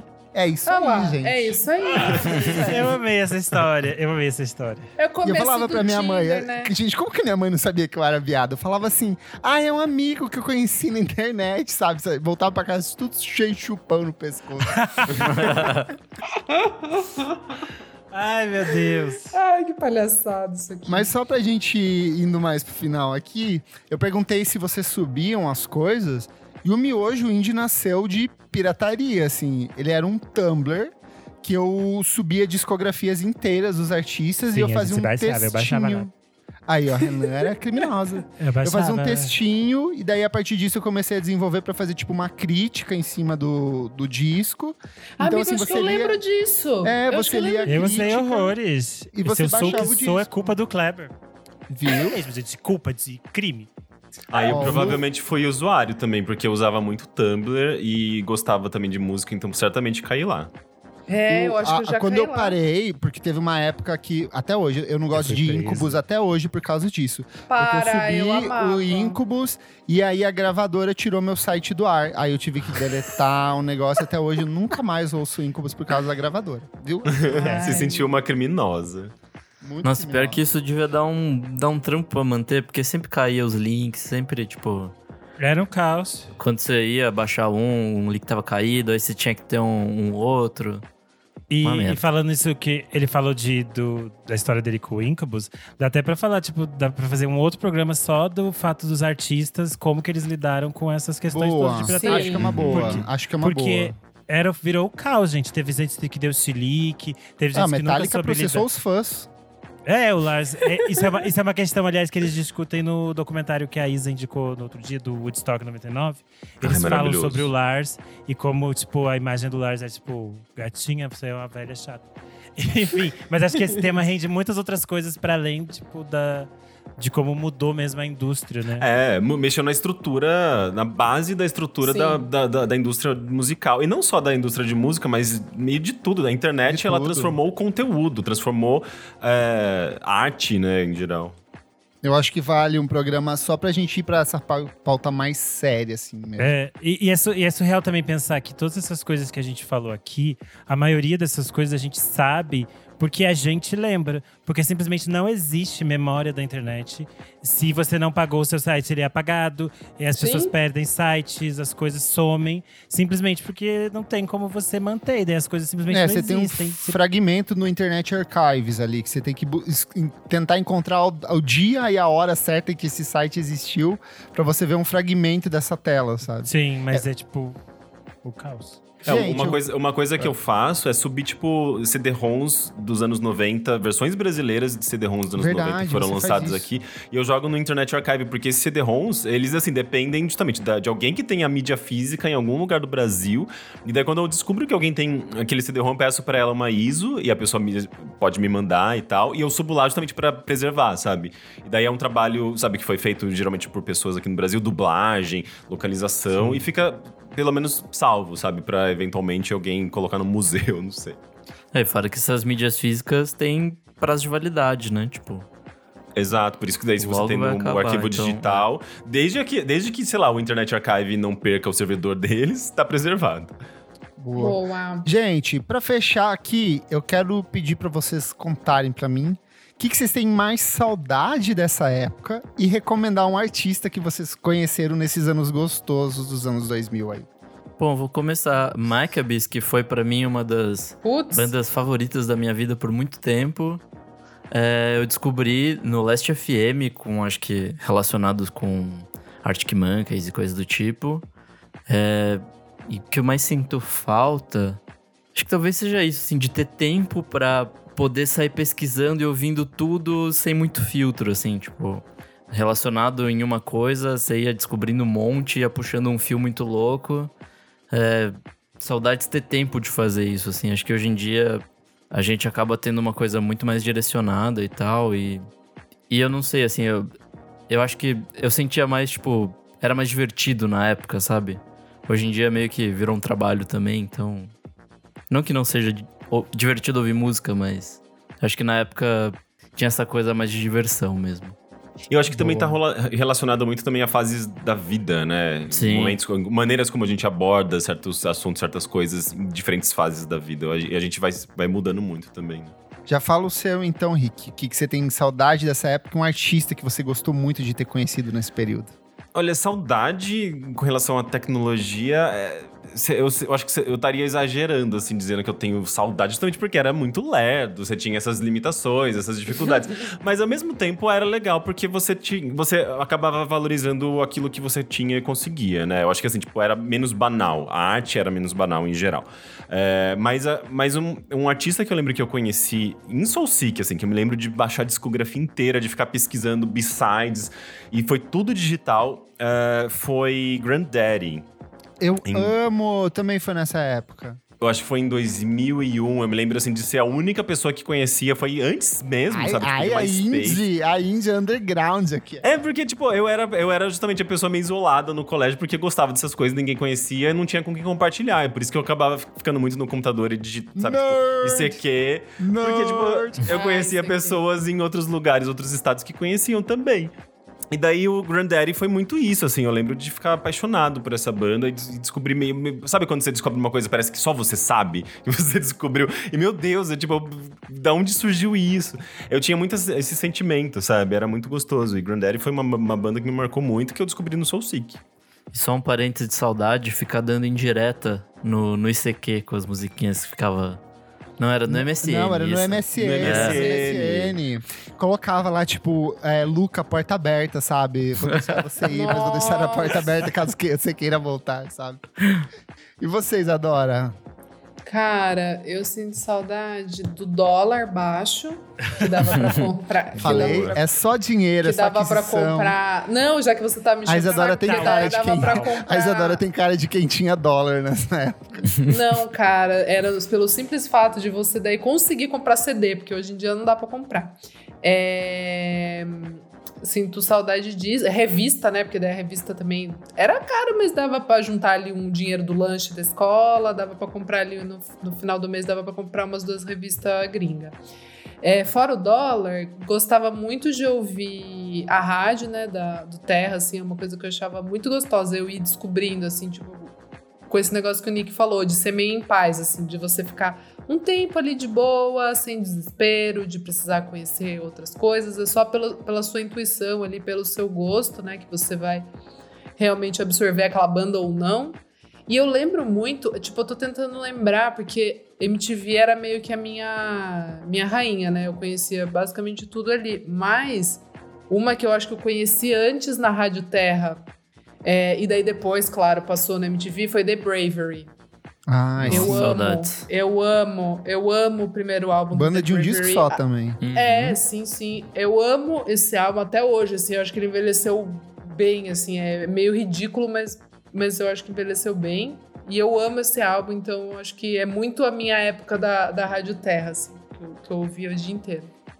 E você, meu amigo Renan, que banda gauchesca na época você baixou? Não, baixei nenhuma banda gaúchês. Eu fiquei pensando nisso de o que eu gostava.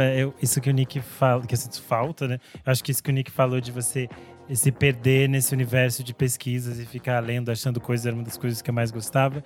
E nesse cenário eu gostava muito de quando a gente tinha aquele momento do boom dos blogs de música no Brasil, e daí a gente lia várias coisas, e daí você, tipo, você não tinha essas pessoas na rede social, você só lia as pessoas ali, era tipo… Aí você acompanhava, você sabia as notícias ali, sabe? E aí, eu acho que de artista eu vou acabar colocando a Joana Nilsson, porque ela passou por todo esse processo. Que foi eu baixar ela, vi errado, eu pensar que eu não ia gostar, depois eu me apaixonei. E depois eu pude acompanhar a fase dela de lançar o Have One On Me a partir desses blogs, então, porque ela só existia nesse mundinho que era 2, 3 blogs que falavam dela, sabe? Então, acho que nisso é ela, né? Sempre é minha menina. Boa. Eu vou pegar um nacional e um internacional, porque é meu jeitinho. Mas primeiro, eu acho que o que eu mais tenho saudade dessa época é o tempo que a gente tinha livre pra ficar fazendo qualquer coisa na internet. É uma época que pra mim tem gosto... É o capital. Exato. Pra mim, é menos a Isa, que essa época já era empresária. Ai, meu Deus do céu. Eu acho que é uma época que pra mim tem gosto de biscoito de polvilho e Coca-Cola, sabe? Daí ficava uma tarde inteira na frente do computador fazendo isso e baixando ROM de Pokémon pra jogar depois. E baixava Lost. E aí ficava navegando nos blogs de Indie BR, assim, com os artistas que eu nunca... Que praticamente traduziam um texto da Pitchfork e eu nem sabia, eu achava o máximo. Era bom demais. E aí nisso eu descobri o Modest Mouse com o Good News for People Who Loves Bad News, assim, é um disco super gostoso e que tipo, até hoje me transporta muito pra essa época. Mas eu acho que o primeiro disco da Super Guides ali, o auto-intitulado de 2006... Meu Deus. Eu lembro que eu vi a Super Guides numa revista Bis, que o Miranda recomendava no final de ano, assim. E aí eu fui na trama virtual pra baixar, e aí eu baixei algumas músicas e depois eu achei inteiro no 4Share pra baixar. E eu me apaixonei, sabe? Então foi uma época muito gostosa, assim, tipo... Veio o Super Guides, veio o Charme Chulo, veio Pública, veio um monte de bandas legais, assim, independentes nessa época. Boa! A gente perguntou também pro nosso querido apoiador Fabrício Nery o que ele mais sente saudade dessa época. Ouve aí. Oi, gente. Fabrício Nery aqui. Eu vim comentar sobre o 4Share, de quem lembra. Eu ganhei meu primeiro MP3 com 9 anos e eu pedia pra minha irmã baixar as músicas pra mim, até que ela me ensinou como baixar. Eu baixava a música do pessoal da Disney, do High School Musical, Camp Rock, Hannah Montana. E vinha muita coisa errada. Eles trocavam os nomes, era uma loucura. Isso quando o download não dava erro no meio e quebrava a música, porque a internet era ruim. Então vinha várias músicas com alguns segundos ou um minuto só, que eu tinha que ficar baixando várias vezes até conseguir a música inteira. Eu não costumava queimar CD, mas em 2010, com 11 anos, eu queimei um DVD com todas as músicas que eu já tinha baixado. E eu tenho até hoje, e é muito engraçado ver as coisas que eu consumia nessa época com 11 anos e comparar com o que eu consumo hoje. Então é isso, gente. Vai lá no nosso Instagram, na edição deste programa e conta pra gente quais são os artistas que você descobriu nessa época e o que você mais sente saudade desse período gostoso da internet dos anos 2000. Conta como que era baixar pra você, se você também era uma pessoa sofridinha no interior com internet via rádio, ou se você tinha internet banda larga. Vai lá e conta pra gente, compartilha a sua memória que a gente vai ler na próxima edição do programa. Certinho, pessoal? Certíssimo. Vamos pro próximo. Posso só fazer uma pergunta? Claro. Por acaso algum de vocês baixou pela internet, assim, tipo Soulseek, alguma dessas plataformas, uma música chamada Send Me an Angel, com a autoria de Pet Shop Boys nessa época? Porque você tá procurando essa música? Não, porque eu baixei... eu tava na época de baixar músicas do Pet Shop Boys e veio uma chamada Send Me an Angel, mas que não é do Pet Shop Boys. E eu lembro que outras pessoas baixaram também... achando tipo, que era do baixaram tipo, a mesma música e era meio estabelecido que Send Me an Angel era do Pet Shop Boys, mas nunca foi. Mas é tipo... É tipo você procurar palpite Adriana Calcanhotos pra baixar. Sim, eu também, eu baixei e achei... Mas assim, palpite é da Adriana Calcanhotos? Não, é uma mulher mas chamada... todo mundo achava que era. Não, mas, então, aquela menina que cantava, Vanessa Rangel. Isso. Mas daí agora, que nem a música que você falou do Pet Shop Boys, ela não é do Pet Shop Boys, mas todo mundo acha que é. Então, mas muito eu baixei palpite achando que era da Adriana Calcanhotos nessa época. Ele acabou de descobrir agora, gente. E foi eu sempre tive essa dúvida, porque eu baixava e era isso. Tem muitas músicas, assim, que as pessoas colocaram com outros nomes. Tem coisas que hoje em dia você continua jogando no YouTube, se você achar, vai aparecer. Com esse nome errado. Isso dá outro episódio. Eu tinha uma música do Franz Ferdinand, aquela Jacqueline, a versão baixada que eu tinha, ela veio riscada. Então era Jacqueline Lin. E aí toda vez que eu ouço hoje, eu sinto falta da riscada. Assim que nasceu o PC Music, ó, de novo. Exato. Então é isso, vai lá no nosso Instagram e compartilha sua memória gostosa dessa época com a gente. Vamos pro próximo bloco, pessoal? Simbora. Não paro de ouvir.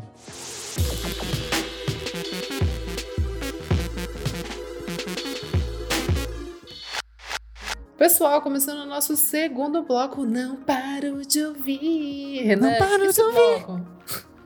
Esse bloco a gente traz canções, cantigas, discos e vinis. MP3. Não para de ouvir. MP3 vai estar legalmente no portal. Ai, Jesus Cristo. Ai, cantiga. Vamos lá, então. Nosso convidado, Rick, que cantiga você traz pra gente?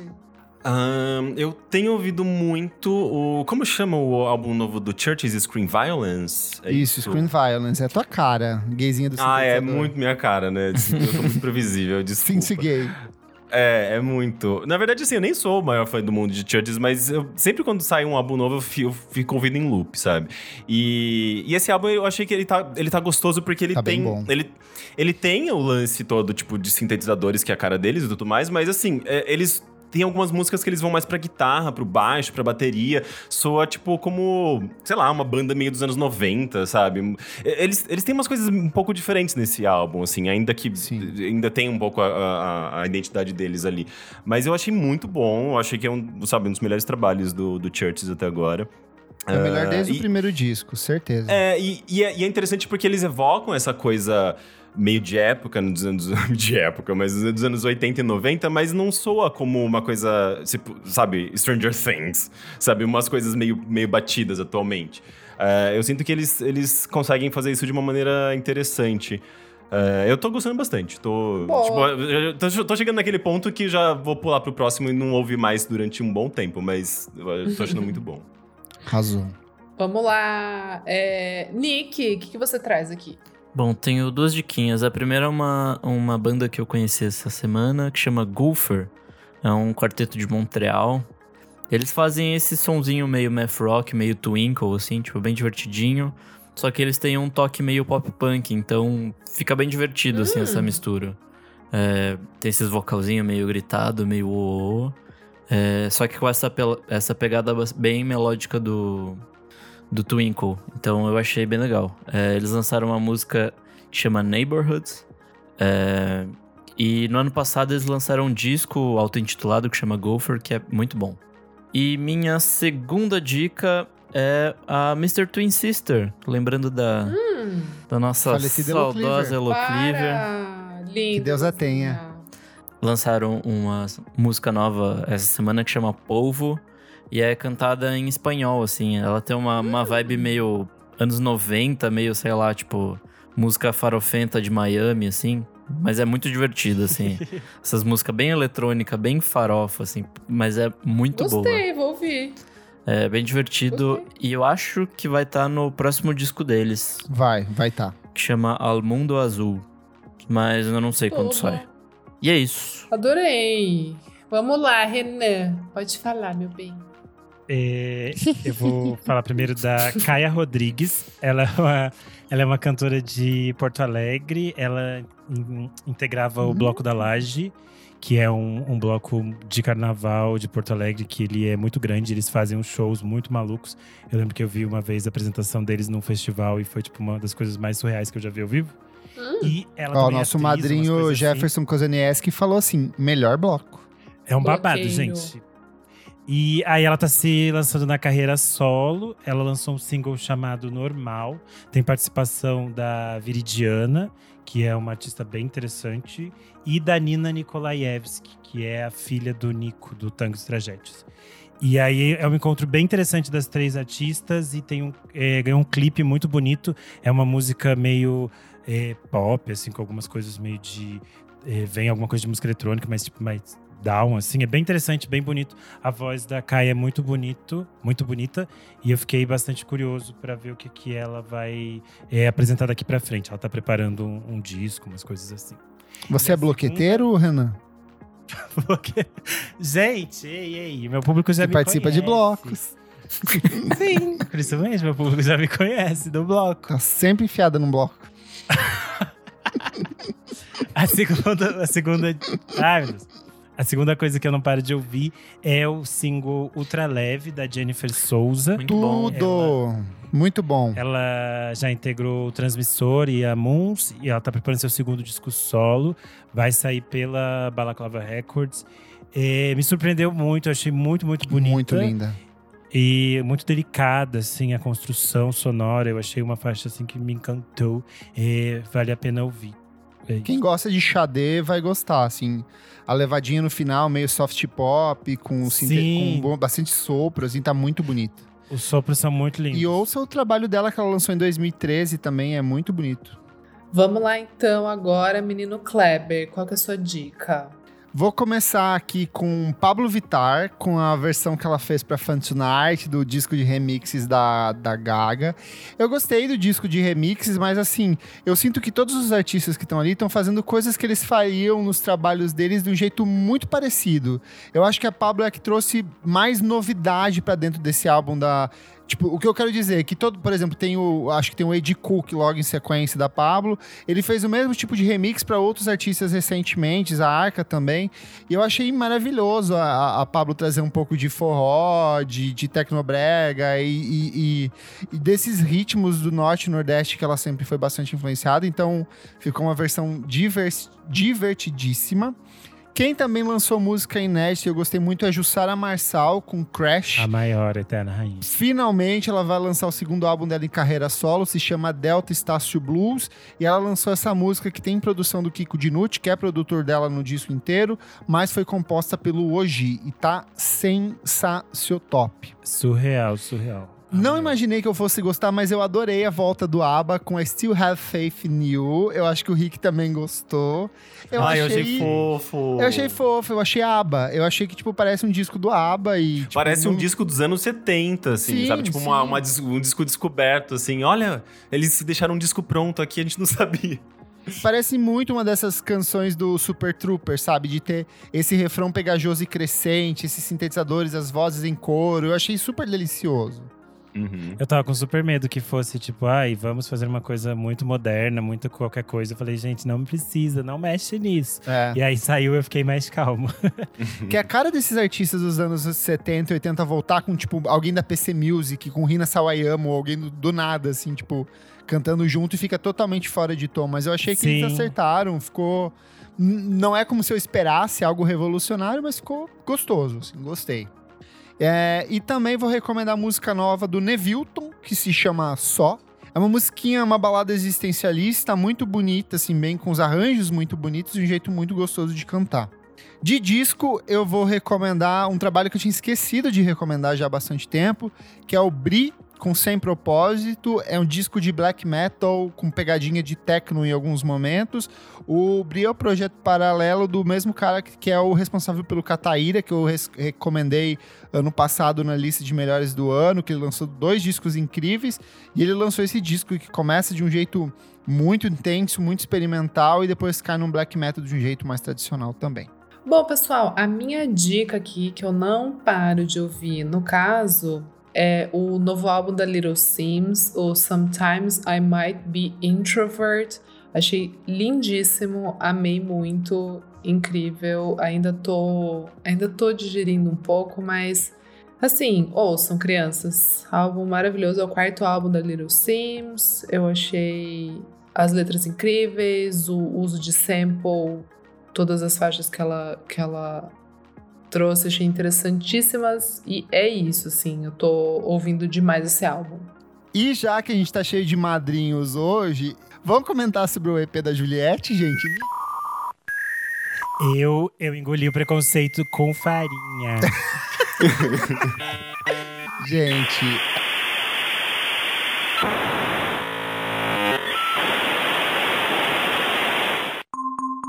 uma ameaça foi detectada. Gente, eu achei isso sobre o disco da Juliette. Não sei vocês, os madrinhos ouviram. Eu concordo, eu acho que é isso mesmo. É, né? Concorda também, né, Rick? Eu não peguei essa parte. Eu concordo o quê? Provavelmente eu concordo. Então vamos pro próximo bloco do programa. Você precisa ouvir isso.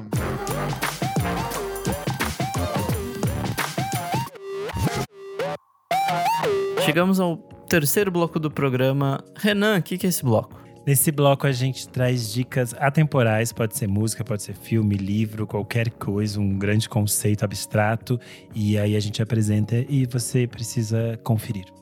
Boa. Vamos começar com o Rick. Rick, o que você tem de dica pra gente hoje? Eu acho que vocês provavelmente já falaram, mas eu assisti recentemente Woodstock 99 e é fantástico aquele documentário. Vocês já comentaram? Vai no embalo que o Renan viu hoje. A Isa tinha comentado, e daí eu fui ver porque ela comentou e também assisti ontem. Fiquei completamente enlouquecido. Estou, assim, Oh, meu Deus, vamos falar... Ninguém está falando sobre isso, a louca. Eu fiquei realmente encantado. Oh, mas eu não vi mesmo muitos comentários. A gente mesmo aqui no Overload, a gente gravou um episódio do Bilheteria que a gente voltou. Inclusive, é um podcast exclusivo para assinantes, para quem quiser apoiar. Mas eu também não vi muita gente comentando. A gente entrega todos os conteúdos para as pessoas. Pois a gente entrega 2 podcasts de graça, mais um só para apoiadores, ok? Mas a gente trabalha com amor pros nossos apoiadores. Entrega fofoca. Brigar, por favor. Isso é o capital que tenta destruir vocês. Isso tá falando do filme Woodstock. Né? Inclusive está relacionado ao tema, né? Eu acho que a questão das pessoas não terem falado, só pra explicar, eu acho que é por causa do formato de lançamento. Porque é tipo uma série chamada Music Box. Eles devem lançar outros documentários. Só que aí quando você pesquisa no HBO Max, fica aparecendo, tipo… Você tem que pesquisar Music Box, aparece essa série. Aí você não entende direito que é um filme. Porque a gente fica falando, um filme. Mas tá como se fosse uma série lá, porque acho que vão sair outros. Eu achei super esquisito. Mas eu achei muito… Eu fiquei até com mais vontade… com vontade de ver mais documentários, assim, sabe? Porque, tipo, a gente vê muitos programas de TV e documentários que abordam um tema, mas sem fazer toda essa contextualização política e fazer umas pontes com o agora, sabe? Tem muita coisa, assim, de masculinidade, filosófica. Porque eu adoro essas coisas, essa coisa mais social e, antropológica. Né, é um filme meio antropológico nesse sentido. Vira uma coisa meio Senhor das Moscas, cara. Bizarro. Esse documentário é maravilhoso. Esse documentário é muito bom, e só que eu queria avisar que pra quem não viu, ele tem muitas cenas de… que eles mostram coisas que são muito pesadas, de assédio contra as mulheres, então talvez não é uma boa dica pra quem não tá bem, não quer ver isso no dia, porque é bem pesado, assim, o rolê.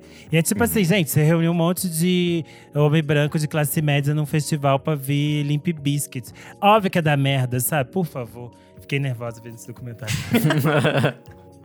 E eu tenho certeza que todo mundo que foi nesse rolê hoje em dia vota no Trump. Porque olha, difícil. Então, tem umas pessoas lá que aparecem falando, tipo, que participaram, sabe? Tipo, uns caras, e eles falam… Tem um que falou assim… Ele disse que nem ele sabe explicar, que tipo, chegou no terceiro dia, ele tava atacando fogo nas coisas. E ele fica assim… Ele disse assim, não sei, sabe que ele disse assim, que é meio… Pra ele mesmo é meio surreal, quanto ele entrou numa onda totalmente errada. E no final ele tava lá, tacando fogo nas coisas, sabe? Que é meio que algumas pessoas se perdem nessas coisas e você entra num rolê… Se perdeu no personagem. É um lance de rebeldia juvenil sem causa, sabe? Você não sabe por que você tá fazendo, mas você tá lá botando fogo, todo mundo tá botando fogo. Um termo sobre isso é folia do, que é tipo quando uma pessoa fica instigada pela ação da outra e se espalha num esquema meio viral e todo mundo começa a fazer a mesma coisa. É, tipo, feito manada, né? Então, tem várias coisas que acontecem no festival que são relacionadas a isso que você falou. É bem assustador. Enfim, interessante ver isso. Boa.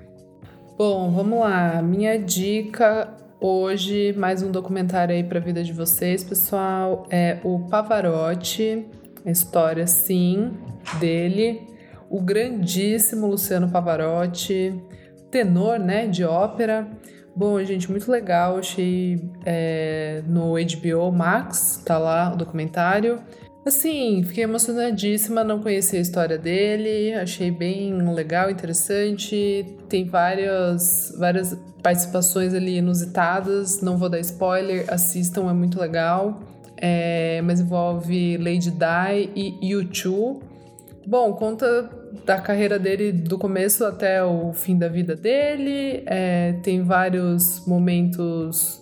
plot twists, assim, da vida dele que eu não sabia. E eu lembro muito pequena do show dos 3 tenores, e aí realmente mostra o quão gigante foi esse show, assim, é uma peça muito importante na vida, na carreira dele, e é muito louco pensar que ópera era um negócio, tipo, chegou a ser a coisa, sei lá, de maior vendagem da música pop nos anos 90, assim. Então, achei bem interessante. Assistam, pessoal. Muito bom. Kleber, e você? Primeira coisa… pagam de amigos nas redes sociais, mas eles se odeiam, porque já roubou música. Então é por isso que é aquela parceria deles que eu gosto de se humilhar. Um programa potencialmente indesejável foi detectado. Vamos lá. Vou começar recomendando um perfil no TikTok, já para suprir a lacuna da falecida Elo Cleaver, que sempre trazia aqui. O perfil se chama Why Brazil is the Best Place. É um perfil que compila momentos em que fãs brasileiros ou que o público brasileiro canta nos shows de artistas gringos. Então são os momentos maravilhosos, tipo aquele vídeo clássico da menina que sobe pra cantar com o Paramore e ela se joga e balança o cabelo e fica muito feliz. Tem um vídeo clássico de... São vários vídeos icônicos ao longo da história, principalmente do Rock in Rio, onde eles pegam esses trechos em que o artista fica muito emocionado com a reação do público brasileiro. Então, em tempos sombrios, onde a gente tenta se distanciar dessa coisa da brasilidade e renegar tudo, dá pra ver que tem umas coisas bem legais no povinho brasileiro, quando ele não é fascistoide maluco.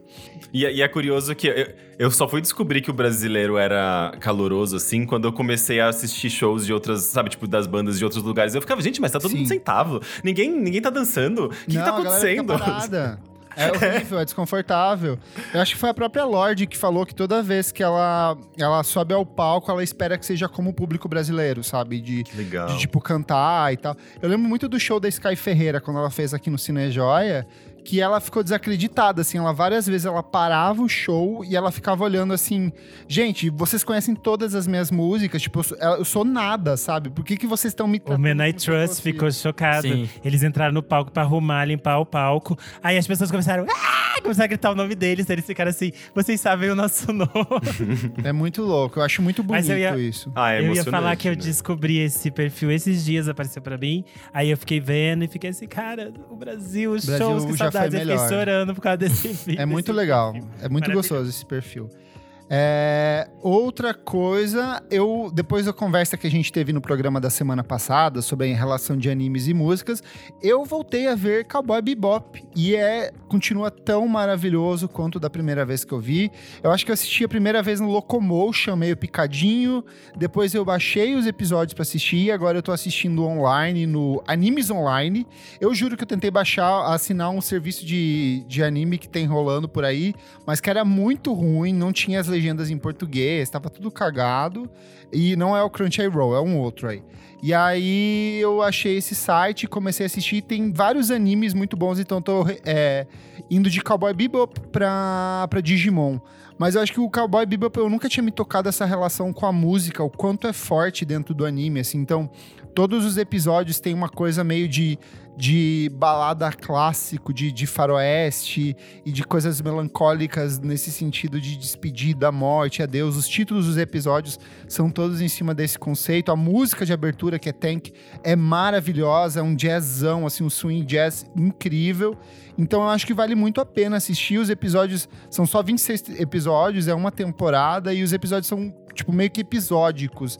Então acaba a ação naquele... Você assiste, acaba e se resolve a partir disso. Então acho que é bem interessante de assistir. Vai sair uma versão live action dessa série? Vai. A Netflix comprou os direitos, vai fazer com aquele menino oriental muito bonito que é ator... John Chu.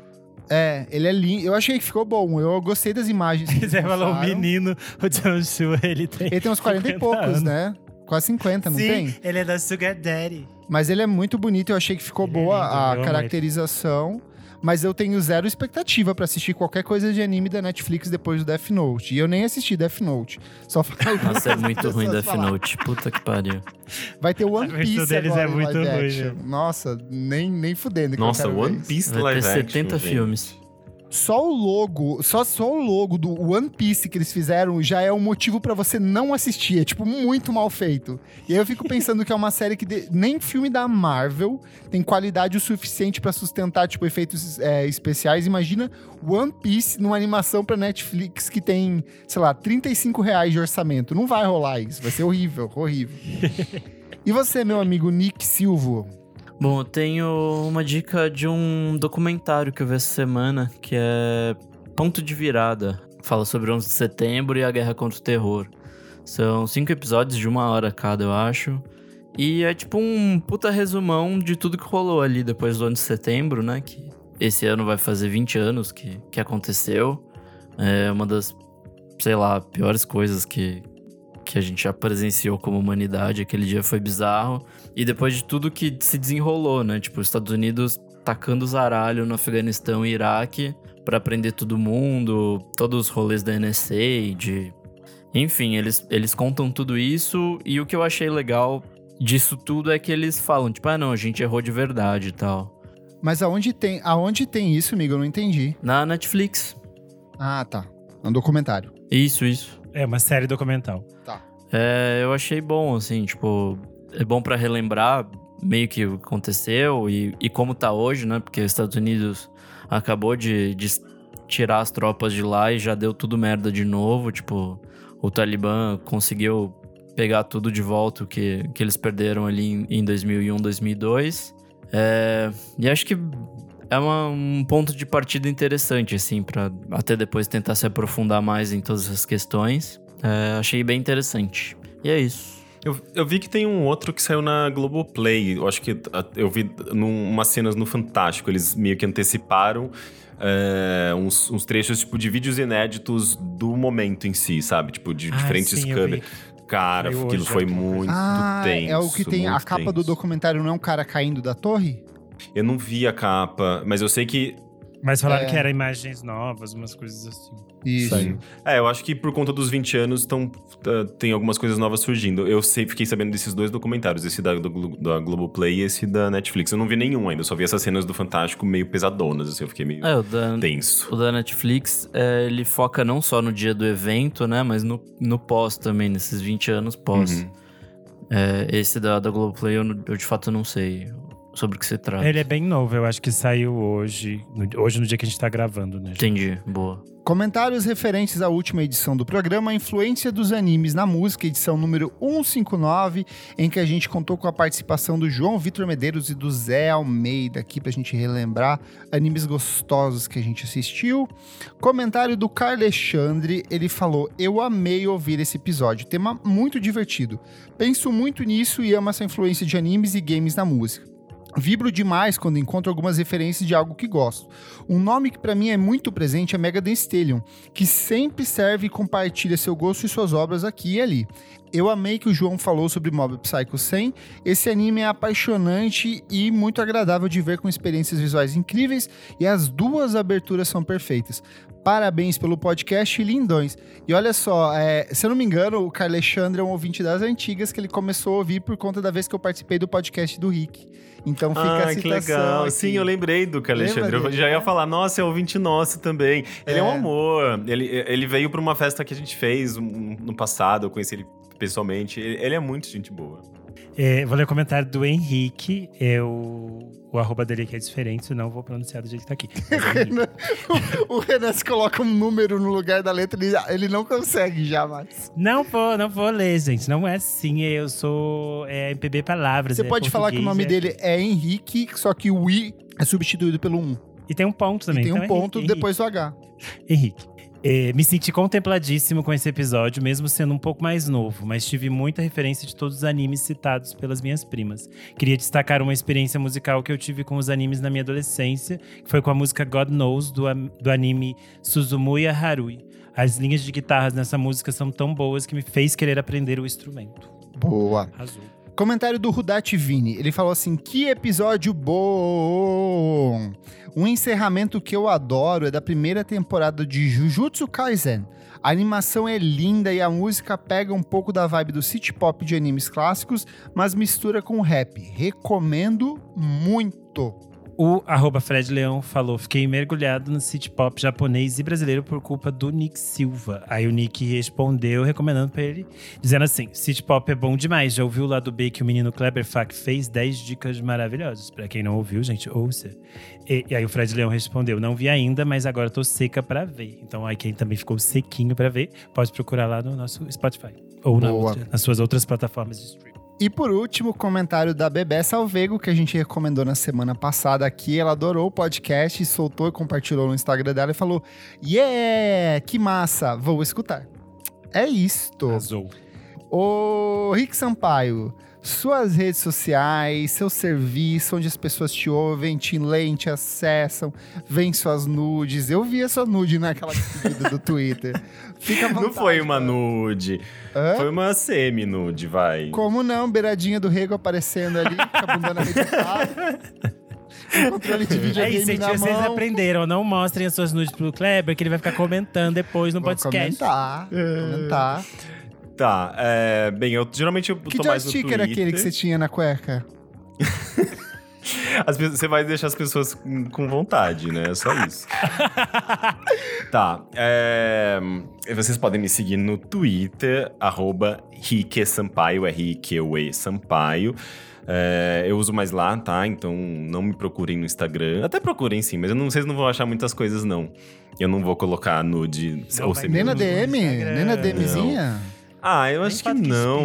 E se for casal procurando swing? Se um dia eles cancelarem lá o Stories e deixar o Stories por 24 horas, eu posto.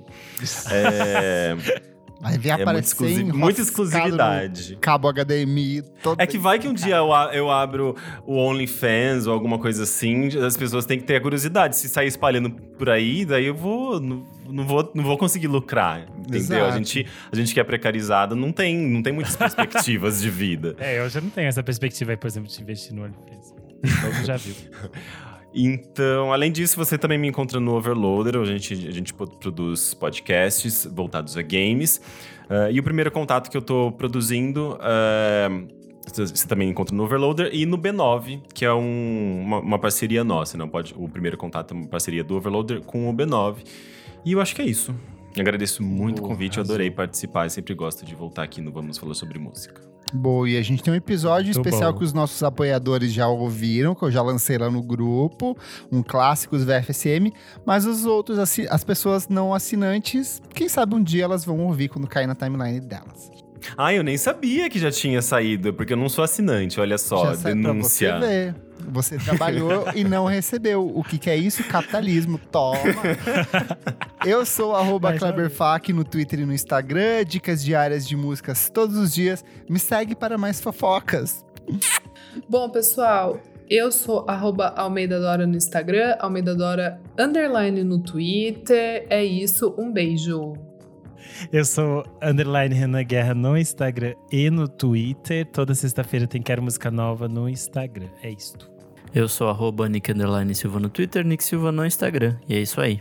Não esquece de seguir a gente nas nossas redes sociais, @podcastvfsm em tudo. Segue a gente na sua plataforma de streaming favorita e, se puder, apoia a gente no padrim.com.br/podcastvfsm.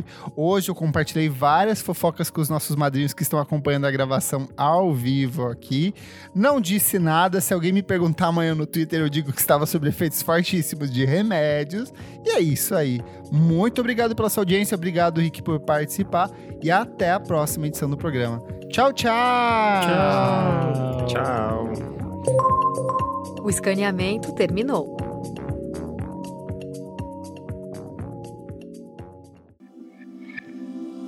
Esse podcast foi editado por Nick Silva.